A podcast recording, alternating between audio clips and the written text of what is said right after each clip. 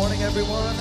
Welcome to New Life Midtown. I want to invite you guys to stand with us if it's comfortable for you.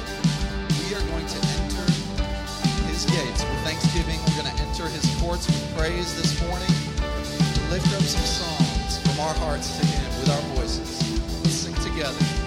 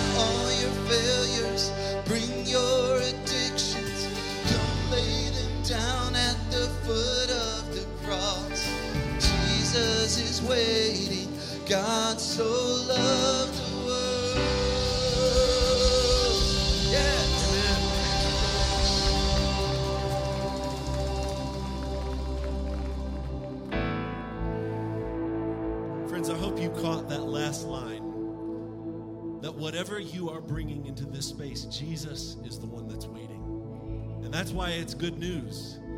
You're not bringing stuff to me or Pastor Jade or anyone else in this space. You're bringing your stuff, whatever it is, your praise, your hurt, your pain, your lack, into the presence of the living God. The one who overcame sin and death, not just to save you from hell, but to bring you into his family, to give you his life. Friends, hear the gospel this morning that God loved the world so much, He sent His Son Jesus to live a perfect life, to reveal to us the heart of the Father, the character of God, and to do what we can never do for ourselves to restore the state of humanity. God is a good God, amen? And it is our privilege to praise Him. This morning, we're going to read a few verses from Psalm 111. The words will be up on the screen. I invite you to read these prayerfully along with the congregation. Let's read together. Great are the works of the Lord, for they are pondered by all who delight in them. Glorious and majestic are his deeds, and his righteousness endures forever. He has caused his wonders to be remembered. The Lord is gracious and compassionate. He provided redemption for his people, and he ordained his covenant forever. Holy and awesome is his name. This is the word of the Lord. Thanks be to God. Let's worship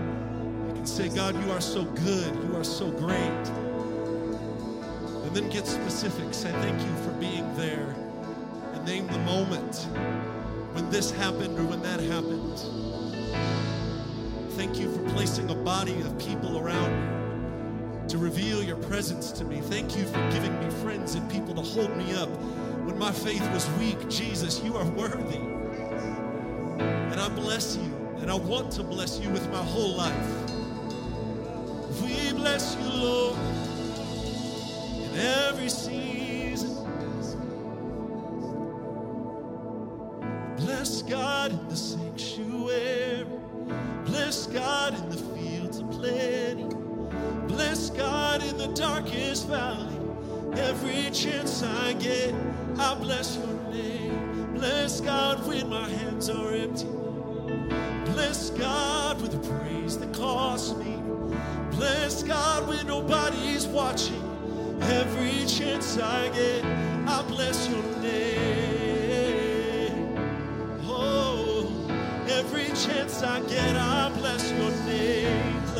so be a prayer.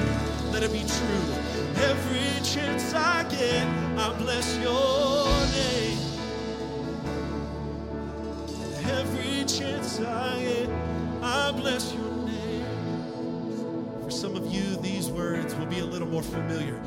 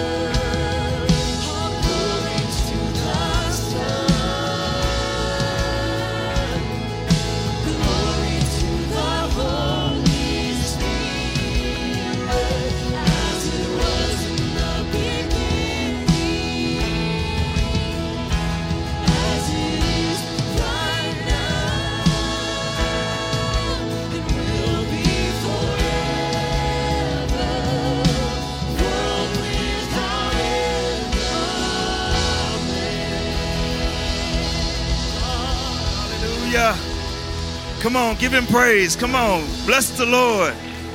Bless the Lord in this place. Hallelujah. Hallelujah. God, you're worthy of all the praise and the honor. You're worthy, oh God. You're worthy, oh Father. Hallelujah. I just sense in this place that there's somebody that has been going through a season in their life. And God is saying, make the exchange this morning. Make the exchange. Don't leave out of this place the same. When the squeeze is on, you know, when you squeeze an orange, what comes out of it? Everybody say orange juice, right? No, it's whatever inside of it that comes out. Whatever's in there that comes out. And the enemy has been putting a squeeze on some of, some of us. But I want to be that person that when God when the enemy put the squeeze on me, what would come out of me is I will bless the Lord at all times. When the enemy put the squeeze on me, what would come out of me is faith filled words, words with excitement, words with hope, words with blessing the Lord at all times, and his praise shall continually be in my mouth. When you put the squeeze on me, what's going to come out of me is the anointing of God. What's going to come out of me is faith filled words. What's going to come out of me is a blessing. Hallelujah. You can't, you can you can come in one way, but you can choose to bless the Lord. Amen. Come on, give God a praise in this place. Hallelujah. Make the exchange this morning. If you're in despair, make the exchange for his hope. Make the exchange for his excitement this morning. God is saying, Cast all your cares upon me because he can handle it. Cast your cares upon the Lord because he can handle it. Don't leave out of this place with that care on you. Make the exchange. Amen. Father, I just pray over your people right now. I pray in the name of Jesus, God, that that exchange will be made. God, you died on that old rugged cross for our sins. You died on that cross, God, for our sickness, Father. God, we thank you, dear Lord, that the exchange is being made today, Father. That when it comes forth, Father, we can say, I will bless the Lord at all times, and his praise shall continually be in my mouth. I know that the Lord is for me, and who, if the Lord be for me, who or what can be against me? God, I'm walking in the believing that knowing and knowing knowing that you are for me, Father. God, I thank you, dear Lord, that the great exchange is made this morning, Father. That we will believe, rely in, and Lord God, lean upon you like never before. God, we just give your name glory. We give you honor and we give you praise. In Jesus' name, somebody say amen. Hallelujah. Come on, one more time. Give God a shout of praise in this place. Hallelujah. I'm in a place that people know how to shout unto the Lord with the voice of victory. Hallelujah. Hallelujah. God is good. I got to train you again. Hallelujah. God is good. And all the time, God is good. I'm here this morning to encourage us in our giving, but I just felt like whoever has the squeeze on them, God is making that exchange this morning. He's a God of now. He's a God of today. Not yes, he's a God of yesterday, but he's a God of today. He's the God that walks in the middle of our troubles. Amen. We know him as the Alpha and the Omega, but he's also the God in the middle. Hallelujah. My encouragement for you this morning is make the exchange. If there's something lacking in your life, make the exchange this morning. As a sign of victory, we make the exchange. If it's finances, make the exchange of giving. Even if it costs us a sacrifice, God is able to do exceedingly abundantly above all that you may ask or think, according to the power that works on the inside of us. Amen. And that's the power of the Holy Spirit. Hallelujah. He's in this place this morning. Don't leave out of here without getting that experience and tapping in and getting in on what God is doing. He's doing something this morning. Will you believe it? All I want to know is will you trust Him? Will you lean upon Him? Will you cast your cares upon Him? I'm here to encourage you this morning. God will do it. I dare you trust Him. I dare you believe Him this morning. I can tell you stories upon stories on how He delivered me, how He made me free. Hallelujah. So, my encouragement this morning for you is just to give. Amen. Partner with me as we pray our prayer of faith this morning. Father, you are the abundant giver of all good things. Train us to delight in holy dependence, Lead us to honor you with all of our resources. Free us from the deceitfulness of greed and earthly riches. Teach us to give generously with open hands and joy filled hearts, that we might receive abundantly and flourish for the sake of others and your purposes in the earth. Amen. Amen. There are four ways that we give in this house. And like I always say, you can't go to McDonald's and pay Burger King. Amen. Give in this house. Amen. Amen. Because we're getting fed here. Amen. The word of God. If you will pull your children in close, we're going to just pray over them. And the way that we do it in this house is we pray the Lord's Prayer. Amen. Our Father, who art in heaven, hallowed be your name. Your kingdom come, your will be done on earth as it is in heaven. Give us this day our daily bread, and forgive us our sins as we forgive those who have sinned against us. Lead us not into temptation, but deliver us from evil. For yours is the kingdom and the power and the glory forever. Amen. Amen. Children, you are released. Go and learn of the Lord. Hallelujah. For all of our first time guests this morning, we welcome you in this place. Amen. We pray that you will come in one way and leave out another way, excited, built up. Amen. We're going to take a few minutes just to fellowship one with another. And like I always say, meet somebody that you don't know. It could be a lifetime relationship. Amen.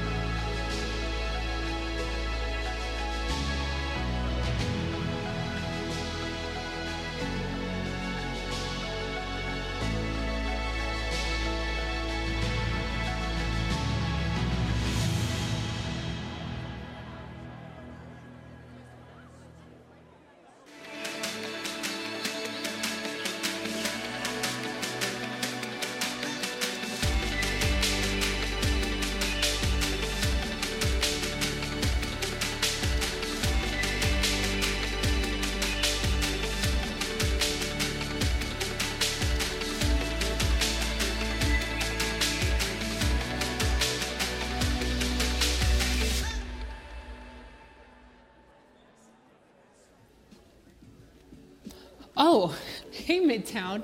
Sorry you caught me in the middle of work. But you must be wondering, like, is Lauren, is there anything that I can get involved with this week? And conveniently, I'm wearing a mic, so I can tell you.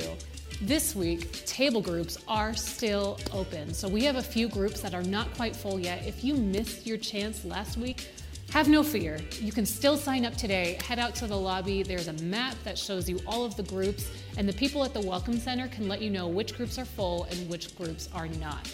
So jump on that. And lastly, tonight, ladies of the house, we have a night of worship and encouragement and prayer together here at Midtown. So we hope to see you there. I'm so glad you came by my office. And you know, if you want to know anything else about what's going on, you can always either go to the Welcome Center and ask them, or just jump on the website, midtown.newlifechurch.org. I'll see you guys later.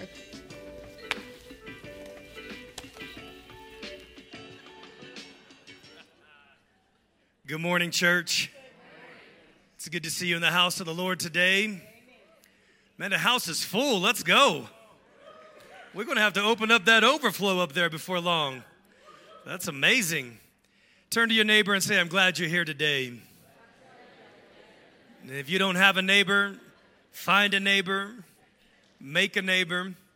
It's so good to see you guys today. Uh, the Kinder gathering is happening tonight, even though my wife is not feeling 100%. She's a little under the weather, so please be praying for Pastor Christy. Uh, we're going to see if we can get her there tonight. Most likely she won't be, but ladies, just take it and run with it. All right, just dive in, worship the Lord, pray for one another. It's going to be an amazing night of encounter for all the women in the house. And do I have any youth with us today that were a part of GC Ignite this weekend? Man, man, I picked my kids up from Ponderosa Ranch last night, and those guys were just bump, just buzzing, buzzing, buzzing with the activity of the Lord. So I just want to say a, a, a heartfelt thank you Pastor Christian and Ellie, and all of those that served at GC Ignite, and there were several. So if you were a volunteer in any capacity, can you just stand up or raise your hand really high? Come on, man, give it up for these people. I told the kids that I got a really special place in my heart for youth because Christy and I were youth pastors for 10 years before the Lord pulled us up and had us step into the lead role. And you know, once a youth pastor, always a youth pastor. You can't get a you can't get a youth pastor out of a man or a woman when they've served in that capacity for that long. And I really told them, I said, I feel like I preach better to youth anyway. So like I I don't really I'm not really myself with the adults. I'm really myself with the kids. So y'all who are in the house that are younger, y'all just gonna have to pull it out of me, right, Adam? I made a, I made a friend on Friday night. It, was amazing. I had an, had an incredible time. Well, if you guys are here for the very first time, I want to welcome you. My name is Jay Duncan. My wife and I have been here in this exact same church now for 19 years, going on 20 in August. And we love this city and we love this people and we love this house. And friends, I just I keep having this sense that God is doing something really special. Oh, and I keep trying to find a better word for it, and I keep trying to fill in the blanks of what special exactly is, and I can't yet. But all I'm going to say is, like, keep digging in and leaning in and showing up and giving. And I promise you, man, the Lord, the Lord has something I think of really epic proportions for this people, for this house. I believe it. I believe it in my bones. I've been praying for it. We are crying out for a move of God that extends beyond just our services at 9 and 11, that sweeps over and touches everybody that we're connected with. It touches our neighbors and our friends and our families, that, that miraculous things are going to happen in our midst. I'm believing it. I'm believing for greater things in 2024. And I'm asking you guys to join your faith, not just with me, but in the Lord, that you would join your faith in the Lord. All those things that Cedron exhorted us in, I say a hearty and a heartfelt yes and amen to every single one of those things because God is going to do greater things for us in 2024. I believe it. All right, beloved, if you have your Bibles, turn with me, if you would, to the book of John. We're going to continue our installment in this series on the book of John. And we're going to be looking at John chapter 3 today. And I'm a little bit intimidated. I'm going to be honest with you. I'm a little bit intimidated because I'm preaching out of John chapter 3. And for those of you who've been saved more than a month, you know that John chapter 3 has the most famous, epic, like global, universal verse of scripture known to man. John chapter 3 verse like if you can't preach John 3:16, I need to just fold it up and go sell ice cream. Right? So I feel a little intimidated. Lord, help me today. Help your servant. Amen. All right, let's pray, and then we're going to jump into the word together. It's going to be a really good time. Holy Spirit of the living God, we love you. Jesus, we love you. Father in heaven, we love you. And we are so humbled and we are so grateful and we are so honored to be here in the house of the Lord with the people of God today on this day on this day. Lord, of all the places that we could be, Lord, we could be traveling or we could be sick at home or we could be uh, out of commission, and yet here we are today in the presence of the living God, worshiping God with the people of God and standing under the word of the Lord. So I ask, Holy Spirit, that you would speak through this vessel. I ask that you would illuminate the scriptures today, cause them to come alive Lord, I pray that for those of us who have been walking with you for years, God, that today would be fresh and new. And Lord, for those of us who have never said yes to you, Lord, I pray for faith to enter into our spirits and that you would awaken us unto a revelation of salvation. And I pray it today in Jesus' name. Amen. Amen. John chapter 3, beginning in verse 1. Now there was a Pharisee, a man named Nicodemus, who was a member of the Jewish ruling council. He came to Jesus at night and he said, Rabbi, we know that you are a teacher who has come from God. For no one could perform the signs that you are doing if God were not with him. I'm going to just take these verses and go slowly through them, quickly and slowly. And I'm just going to get through as many verses as I possibly can, and what I don't get to, I'll pick up in the second service. But let's just stop here and take a look at who is approaching Jesus. A man by the name of Nicodemus, who is a Pharisee. A Pharisee is a sect of believers who were some of the most stringent followers of the law of Judaism.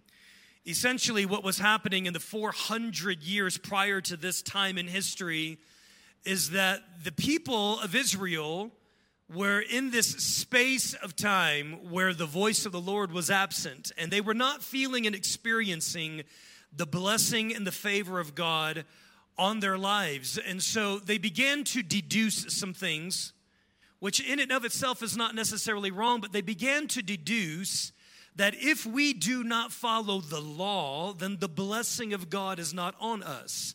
So, as they looked around and said, We're not experiencing or seeing the blessing of God on us as a people, then we must follow the law more strictly and more stringently. And so the Pharisees began to go back over the Old Testament law and they began to create a lot of very, very stringent approaches to following Jewish law. Some translations call this following after the traditions of men. Now, listen, following the law in and of itself is not a wrong or a bad thing, but it is about understanding the spirit of the law that God was communicating, which is, revealing his heart and revealing his ways to his people. This is one of the primary reasons why Jesus comes is to reveal the heart and the nature of God that is hidden within the law. And so this man Nicodemus comes to Jesus and he has enough discernment, he has enough sage wisdom about him, he has enough awareness to know this guy's different. There's something about him. And he says to Jesus, We realize that, that you have to be from heaven to some degree because nobody could be doing the things that you're doing if the endorsement and the approval of heaven were not on his life, right? So, Nicodemus is a Pharisee. He is a Jewish religious leader.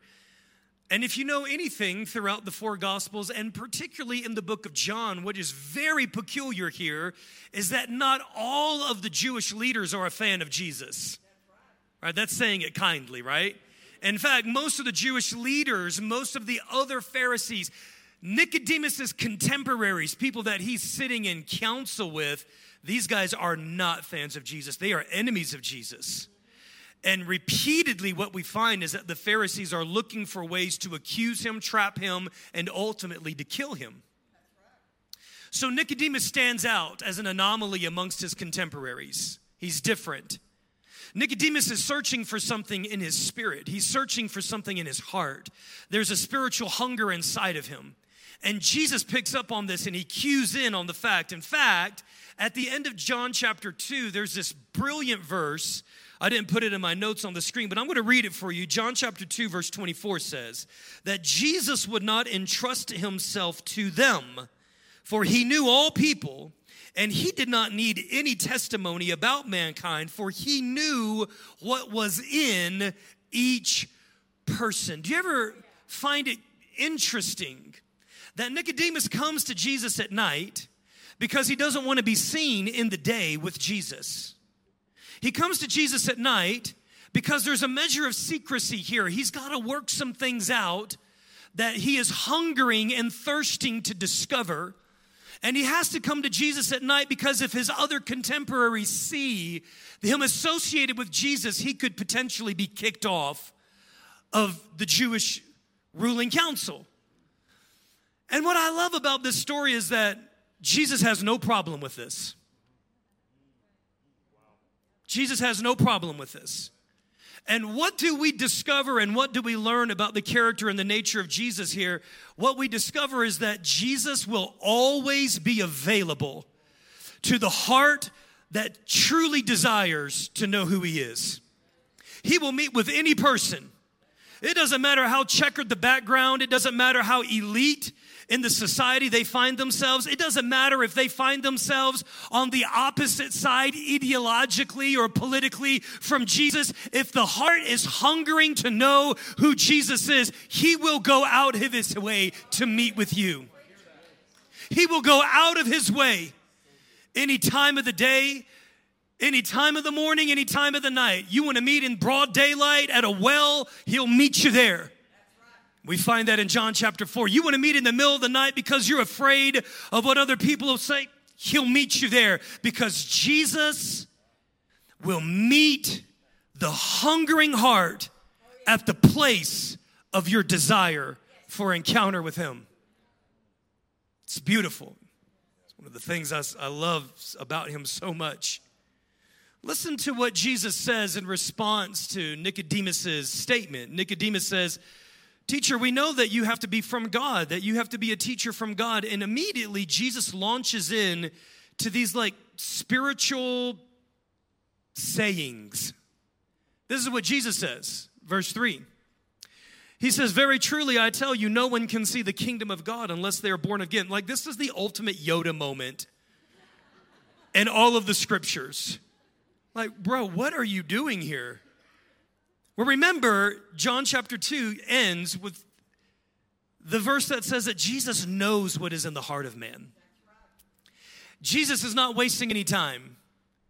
And Jesus knows that what Nicodemus is really trying to say here, what Nicodemus is really scratching on, is Jesus, I need to know whether or not you really are the one that we've been waiting for. Jesus, I need to know. You've been talking and preaching about the kingdom. I need to know what this is. I need to know what this is about. And this is why Jesus immediately goes to the heart of the matter. No one can see the kingdom of God. Nicodemus isn't even asking about the kingdom of God. Jesus knows that at the core of Nicodemus's heart, he's hungering to understand what the nature of the kingdom of God is.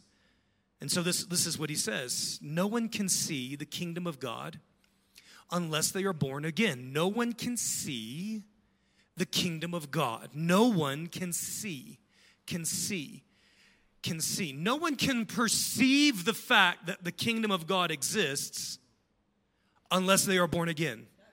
No one can understand the nature of the kingdom of God unless they are born again. No one can discern what God is truly up to in the earth throughout history in our lives unless they are, say it with me, born again.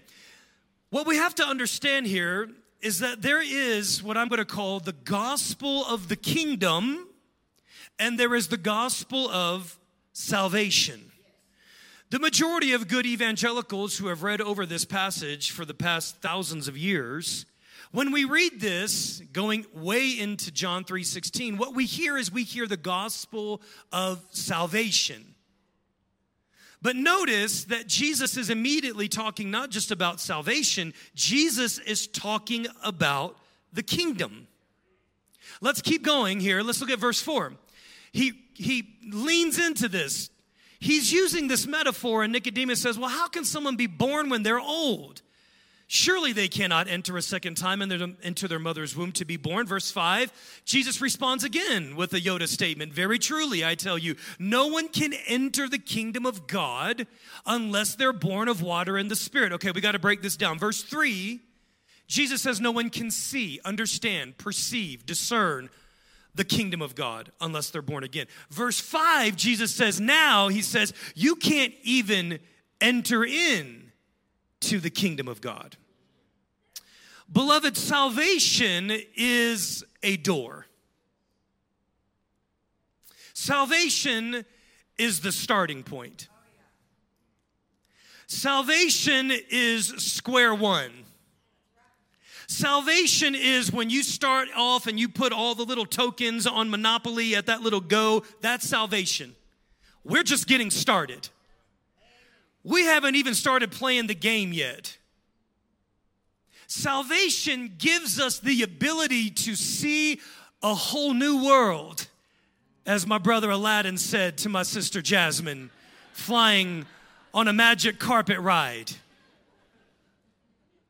The problem with the gospel of salvation, and I love the gospel of salvation because everything that I have in God begins with the gospel of salvation. But the inherent problem with the gospel of salvation is when we look at the gospel of salvation as if that is the end, not the beginning.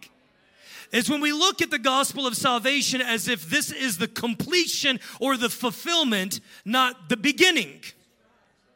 That would be like you coming over to my house and standing on my doorstep, knocking on my door, and I open up the door and I say, Let yourself on in. And you're standing there at the patio. And I've got a meal for you. And I've got records that I've already laid out because we're going to listen to some good music. And I've got things that I've prepared for you. I've got a, I've got a seat at a table for you. And we got games that we're going to play. And we got stories we're going to share. And I'm going on because I'm, I'm getting things ready. And you're standing there at the door and you sit there for two hours.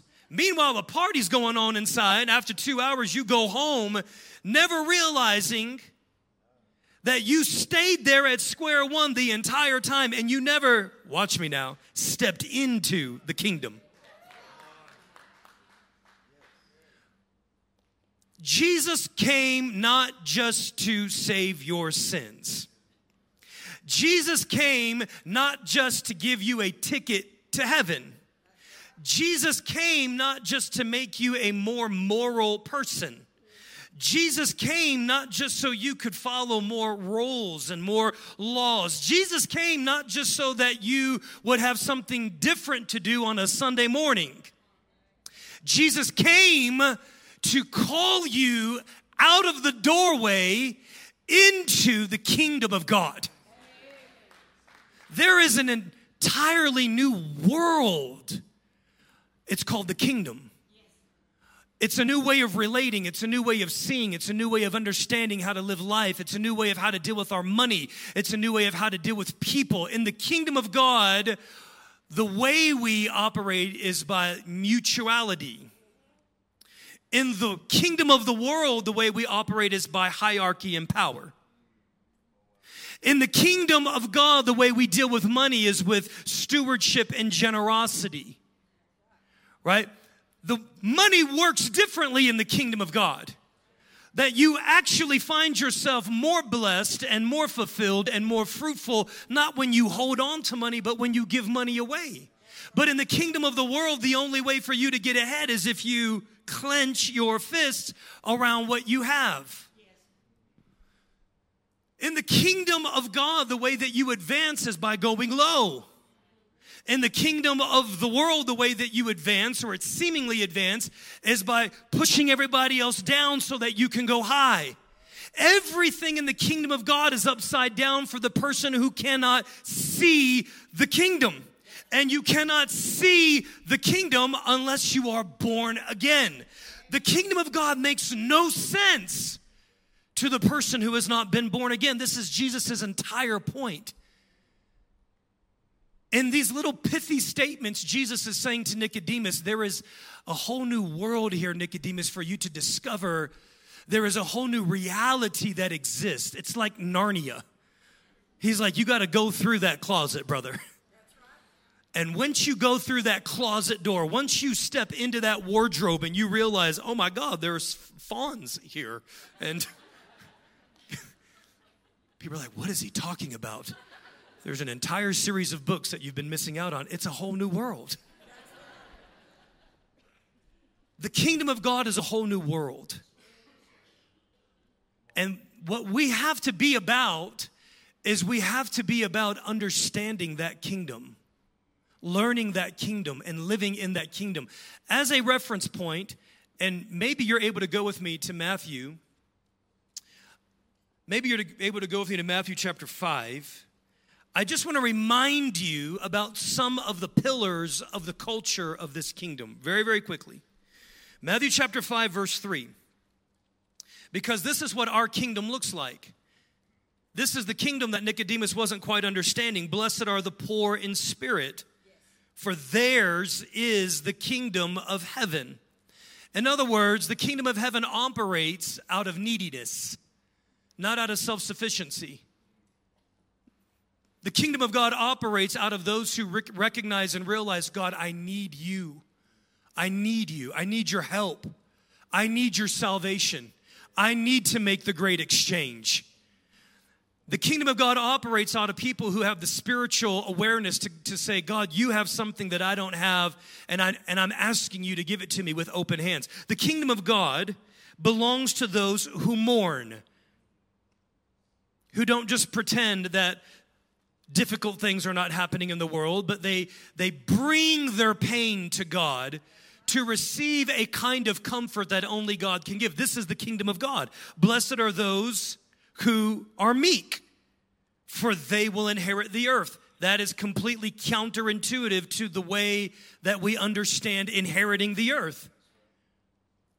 Blessed are those who hunger and thirst for righteousness. This is how the kingdom operates. The kingdom operates off of hunger. Do you realize that in your Christian life that you are only stalemated and stalled to the degree of your hunger? Hunger and faith are the economy of the kingdom. You are as far in God as you want to be.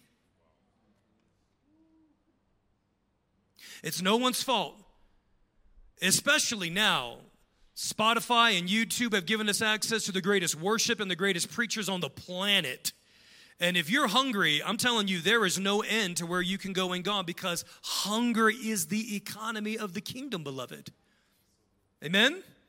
Blessed are the merciful, for they will be shown mercy. This is the kingdom that God has sent Jesus to announce. Now, let's remember John 3 3. You cannot even see this. You cannot even see that there would be value in this. Like if we're really honest and we sat down and I and I was talking with someone who was not a believer and I said, "Well, listen, the way you should run your business is run your business through mercy." the way that you should run your military group is run it through mercy they would look at me like they would just they would scratch their head and they would they would say you're out of your mind and then you know what they would say they would say you're weak right right because the language of the culture of the kingdom does not make sense to those who are not in the kingdom if someone offends you when you're not in the kingdom, how do you respond? How do you respond? Right, you're not nice and you cut them off and you have vengeance and you fill your heart with the with with the poison of bitterness and you try to get back at them and you try to edge them out. That's the way of this world. And Jesus saying, I've come to show you that there's an entirely different kind of world that exists. It's called the kingdom of God. And in the kingdom of God, when someone wounds you, and when someone betrays you, and when someone persecutes you, and when someone does you wrong, and when someone unjustly and unfairly accuses you, in this kingdom, when you step through the door of salvation, what you will find is that there is the ability for you to release them, and you will walk in more freedom. And we just don't understand that unless we move deeper and deeper and deeper into the kingdom of God. Remember in John chapter 14 when Jesus is telling his disciples that he's going away to prepare a place for them. Remember that? And then Jesus says, In my Father's house, there are many rooms. Now, just think about this. Think about going into a house, a magnificent, beautiful, wealthy, well ornate, masterfully decorated. Imagine Chip and JoJo. Built a house or renovated a 50,000 square foot mansion. You'd be like, that's a lot. That's right. Yeah, exactly. You would want to go in. I'm, I'm, I'm talking to all the ladies right now. You would want to go in and be like, ooh, what did she do with that room? Oh, that's amazing. You'd step into that room and you look at everything, you go, I wonder what she did in the master bedroom. And you step into the master bedroom, like, oh my God, look at that master bedroom. That closet's bigger than my entire house, right? And then you're, you're just going from place to place. This is life in the kingdom. This is life in the kingdom. Remember, beloved, some of us are still sitting on the porch. Maybe some of you, listen, and length in God does not determine entrance into the kingdom. You could be living in God for the past 20, 30, 40 years and still be sitting on the porch of salvation. When there, there are rooms in God to discover. Like, okay, look at this. Some, I, I got to convince you. Let, let me just fast forward over here. We might jump all around this place. Look right here at verse 9. Look at, look at verse 9. John chapter 3, verse 9. So, Jesus goes on and he starts explaining more about the kingdom and more about being born again. And he's using these metaphors. And he says to Nicodemus, he goes, that those that are born of the flesh will produce the things of the flesh, and those born of the spirit will produce the things of the spirit. There is so much more there. So in verse 9, Nicodemus, and I love, I love the curiosity. Friends, never lose your curiosity in God. Right? The key to growing in wisdom is staying curious. And the key to staying curious is staying humble. The moment you start cultivating a posture that says, Oh, I know that. Oh, yeah, I know. Yeah, I know. Yeah, I know. Oh, yeah, I know. Right? The moment I said John chapter 3, most of you are like, Oh, I know what he's going to talk about. Right? And the moment that that right there is a religious spirit. The religious spirit says, I know. The Pharisees couldn't hear what Jesus said because they were like, What do you have to teach us? We already know this. We already know. We've memorized the entire Torah. You're younger than us. What do you have to teach us? And they missed the kingdom of God because they were blinded by their own satisfaction.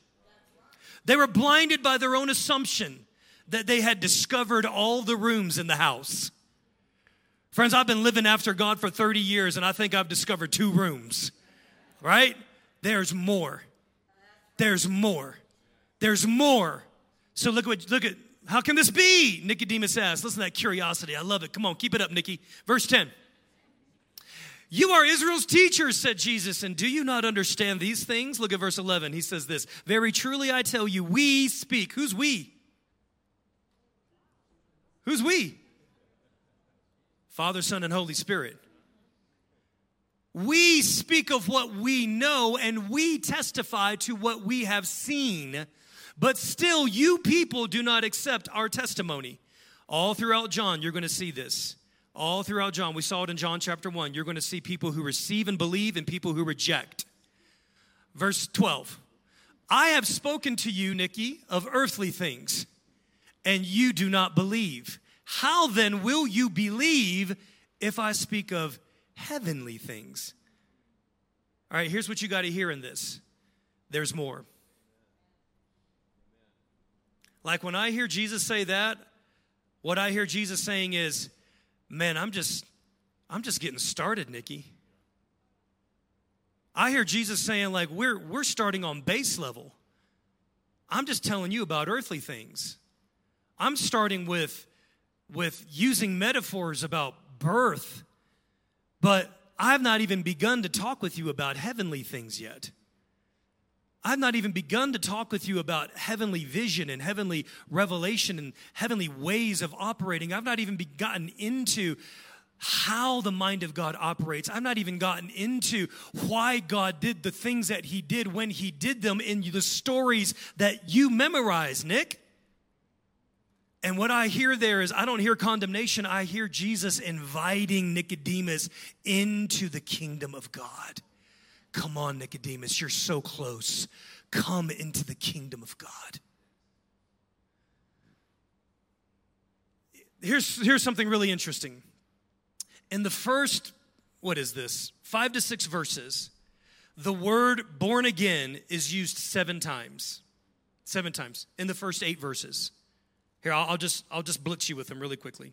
Right? Verse 3 Very truly I tell you, no one can see the kingdom unless they are born again. Verse 4 Surely they cannot enter a second time into their mother's womb to be born. How can someone be born when they are old? Verse 5 Jesus answered, Very truly, I tell you, no one can enter the kingdom of God unless they are born of water and the Spirit. Verse 6 Flesh gives birth to flesh, the Spirit gives birth to spirit. Verse 7 You should not be surprised at my saying, You must be born again. Verse 8 So it is with everyone born of the Spirit. So, if we were to break down John chapter 3, it's going to go verses 1 through 8. You're going to see the theme of Jesus' message. You've got to be born again. Born again is square one to understanding everything that God has in the kingdom life and the kingdom reality for you. And then he shifts gears here, and then in the next 11 verses, Jesus' focus is on this word believe.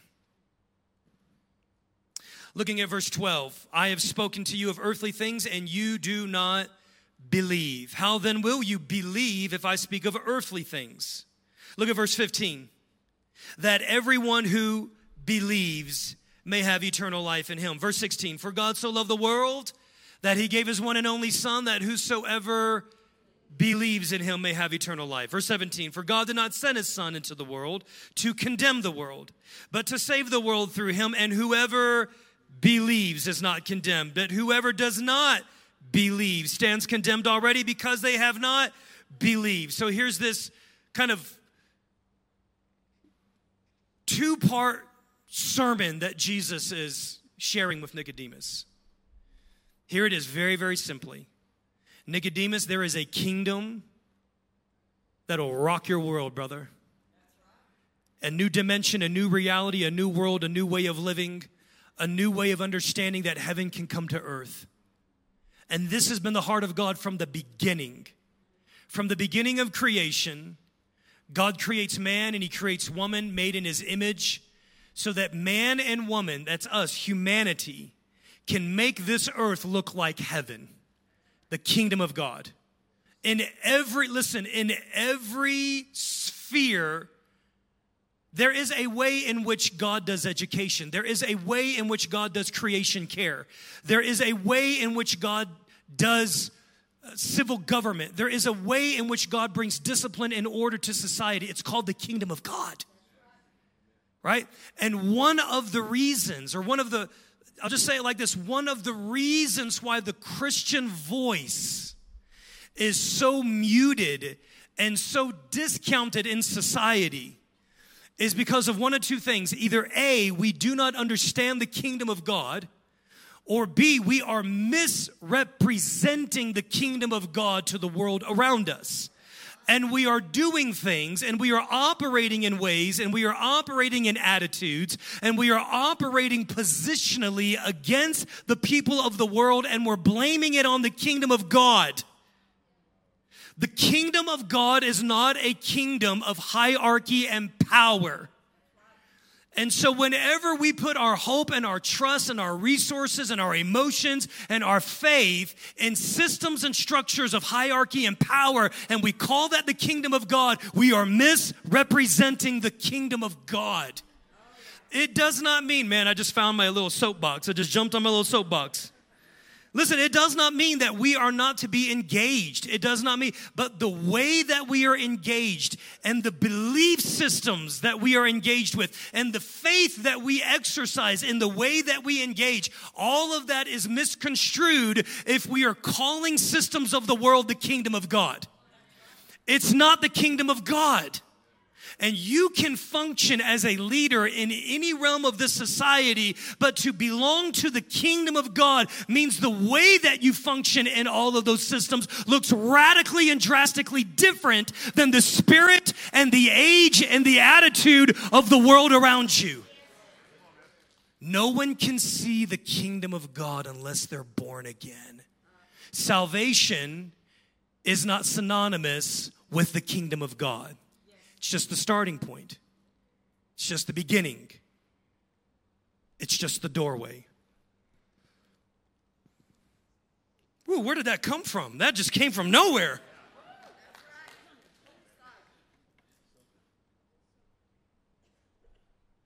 Okay, Jonathan, come on and help me out.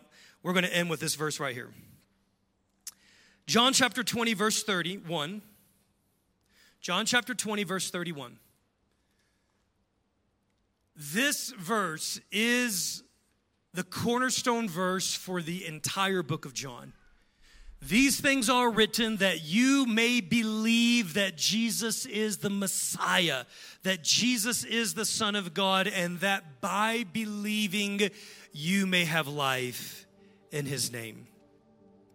So I read over these 21 verses in John chapter 3. And I was asking myself because Jesus uses this word believe, believe, believe, believe, believe. And out of these verses alone, I asked myself, what is it that you're inviting us to believe in? And listen, this is what I came up with just out of the first 19 verses of John chapter 3. Believe in what Jesus says. Believe in what Jesus says. What part of what he says, Pastor Jade? All of it. Believe in what he says about himself. Believe in what he says about the Father. Believe in what he says about spiritual principles and spiritual realities. Believe in it. Believe in it. Today, like I've had one kind of singular mission to convince you that there is a kingdom that exists beyond the world that you're living in, and that salvation is the doorway into that kingdom, and that belief is the doorway into salvation. Right? What do I do with this? How do I respond? Believe that. Believe that. Believe it. Number two, believe in Jesus' earthly explanations. Like Jesus is talking with Nicodemus, he's using earthly metaphors. He's talking about wind and he's talking about physical birth, and he is saying that you can't enter into the kingdom of God unless you're born again. He's using earthly examples to help us understand spiritual realities. What do I do with that? Believe it. Jesus, I believe that I can't enter the kingdom of God unless I'm born again. Jesus, I believe that I can't see. Jesus, I believe my, my spiritual sight is tainted and darkened. Believe it. Because Jesus said it. Number three, believe in heavenly realities. Believe that there is a heavenly realm, that there is a heavenly reality, that there is a heavenly new creation that is calling to you, that is so much greater and more beautiful and more magnificent and more mysterious and more powerful than anything that you could ever hope to, to believe for in this world. Guys, this world is not it.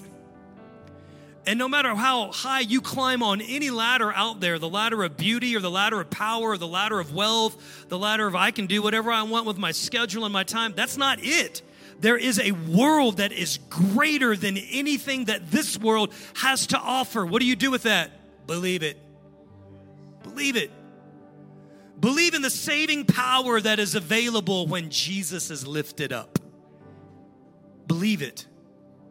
Believe that Jesus is God's one and only Son sent into the world to save you, to pull you out of your condemnation, to pull you out of your eternal fate and destiny. Believe that God actually does love the world. John 3:16. Believe it.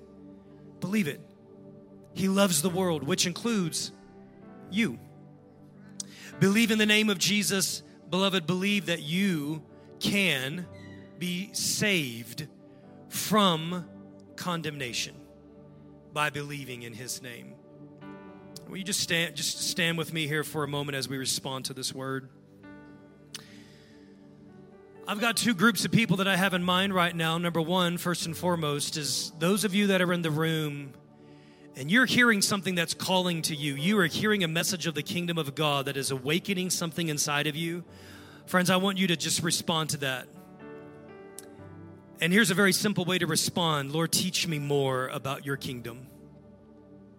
So, however you choose to respond to the message of the invitation of the kingdom of God, I want to give you an opportunity to respond to that. Jesus, teach me more about your kingdom. Help me understand the nature of your kingdom, the life that is in your kingdom, the way your kingdom operates. Help me to be a kingdom woman and a kingdom man in the spaces that you've called me to inhabit spaces of technology, spaces of engineering, spaces of literature, journalism, art, sciences, military, spaces of education in the classroom, school administration, spaces of teaching my children. Lord, teach me what the kingdom of God looks like in these spaces you've called me to. Lord, we say yes to the kingdom of God. Let your kingdom come. Oh God, let your kingdom come. Let the way that life operates within the culture of your kingdom, let that be our reality, I pray. Now, I'm, t- I'm talking to another group right now, and I'm talking to a group of people who you cannot see the kingdom. None of this makes sense to you because you've never been born again. Maybe you've never believed in who Jesus is. Maybe you've never believed in the words of Jesus. Maybe you've never believed in the truth of Jesus. Friends, I believe today that there is, there is a moment in history, there is a moment in time right now without any coercion. Friends, listen, without any coercion.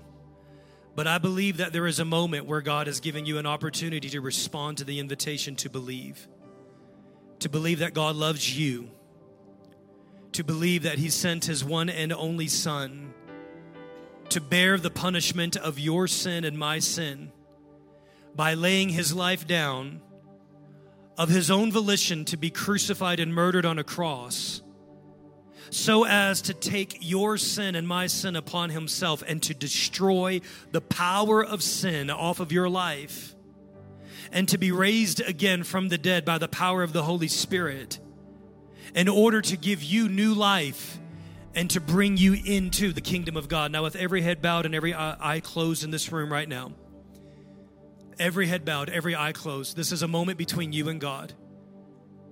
And if you're in this room right now and you would say, I want to be saved. I don't want to live in and under condemnation anymore. I believe in these words. I believe in this gospel. Friend, will you just slip up your hand? Just slip it up really high. If you would say, I want to believe in the Son of God, I want to believe that I can be saved all across this room. Beloved, I see your hands, and the Lord sees your hands today. Now, here's how I want to lead this moment. I want you just, everybody in the room, open up your hands really wide like this and hold them out wide open because we're going to receive salvation afresh and anew. We're going to pray this together. All across this room, would you pray, pray with me? Dear Jesus, I believe that you are the Son of God. I believe that God sent you from heaven. I believe you lived a sinless life. I believe you died a sinless death. I believe you paid for my sins. You rose again from the dead and you give me new life. And I receive your new life in Jesus' name. Amen. Clap your hands to the Lord today in faith and victory, guys.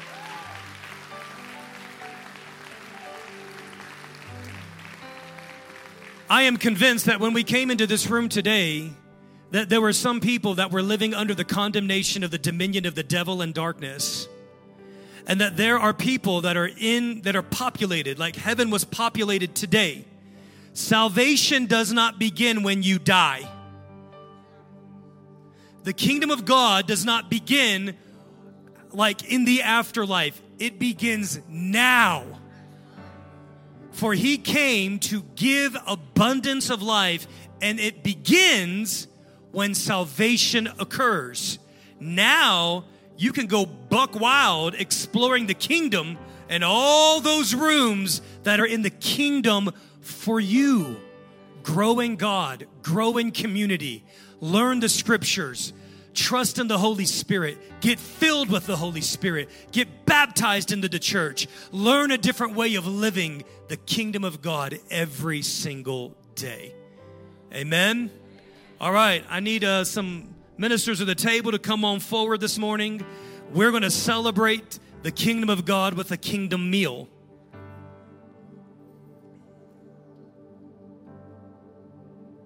I'm so happy right now. I'm so excited. Death to life, death to life, y'all. Death to life. Stretching out your hands to these elements, Lord, we believe that you are at work and that this little piece of bread is a picture of the very body of Jesus broken for our wholeness, and that this cup is a picture. There is a spiritual reality being set loose in our life of the blood of Jesus shed on our behalf to cleanse us and to heal us.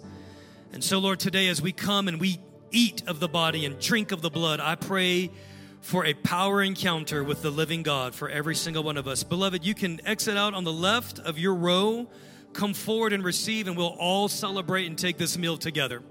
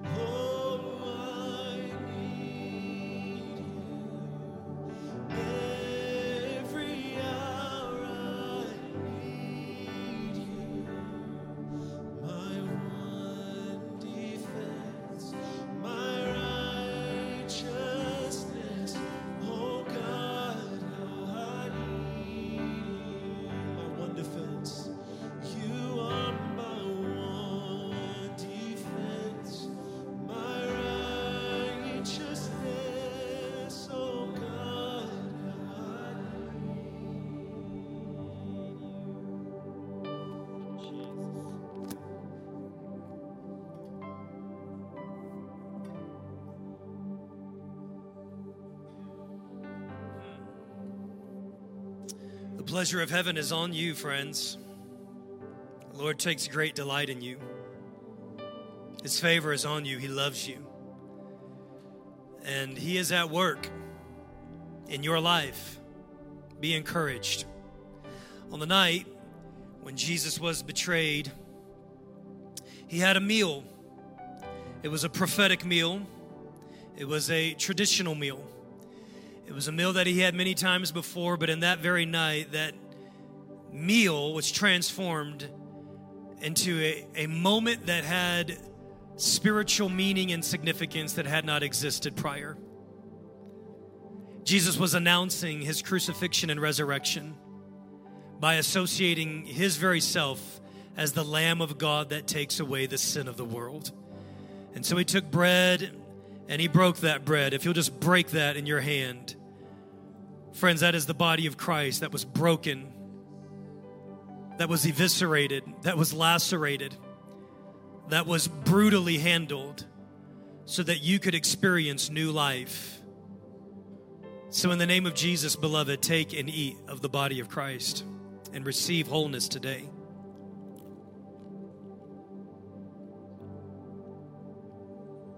And then, if you'll take that cup,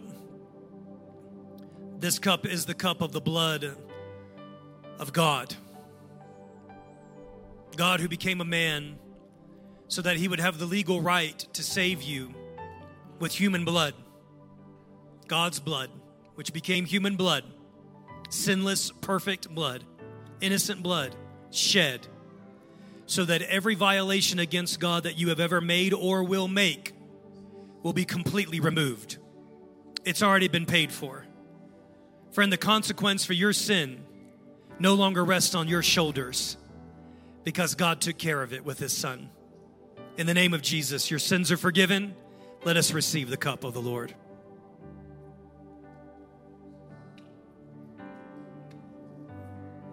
If that ain't good news, I don't know what is. Thank you, Lord.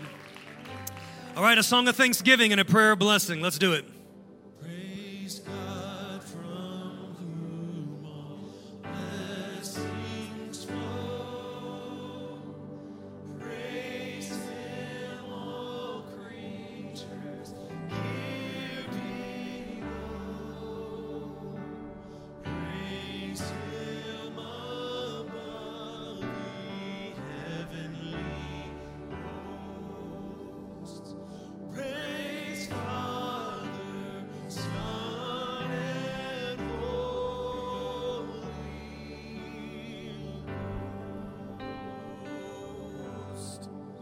Two things very quickly. If you are in need of prayer, of anything in your life, we would love to pray with you. I want this to be a praying house. And one of the ways we build community is by praying for each other. So come on up here to the altar if we can pray with you. Number two, before you just run out of this building, make sure you see someone. Smile at them, greet them, find out what their name is. Take three minutes, trade stories. Like Cedron said, you might find a friend familiar face. You come in here all the time. Uh, let's not come in here as individuals and strangers. Let's come in here as a family of believers. Amen. All right, let me bless you as we're sent out into the world. In the name of the Father, Son, and Holy Spirit, may the Lord bless you today. May the Lord rest on you. May the Lord reveal his love and his goodness to you. May the Lord's favor surround you like a shield. May the Lord Himself be the glory and the lifter of your head. May the Lord go before you and make crooked places straight. This week, bring every high place low. Open up doors of opportunity and favor for you. May the Lord cause the light of God in you to shine bright, that opportunities to be a witness may abound before you today. And I pray it today in the name of the Father and the Son and the Holy Spirit. Amen. God bless you, Midtown. Love you so much.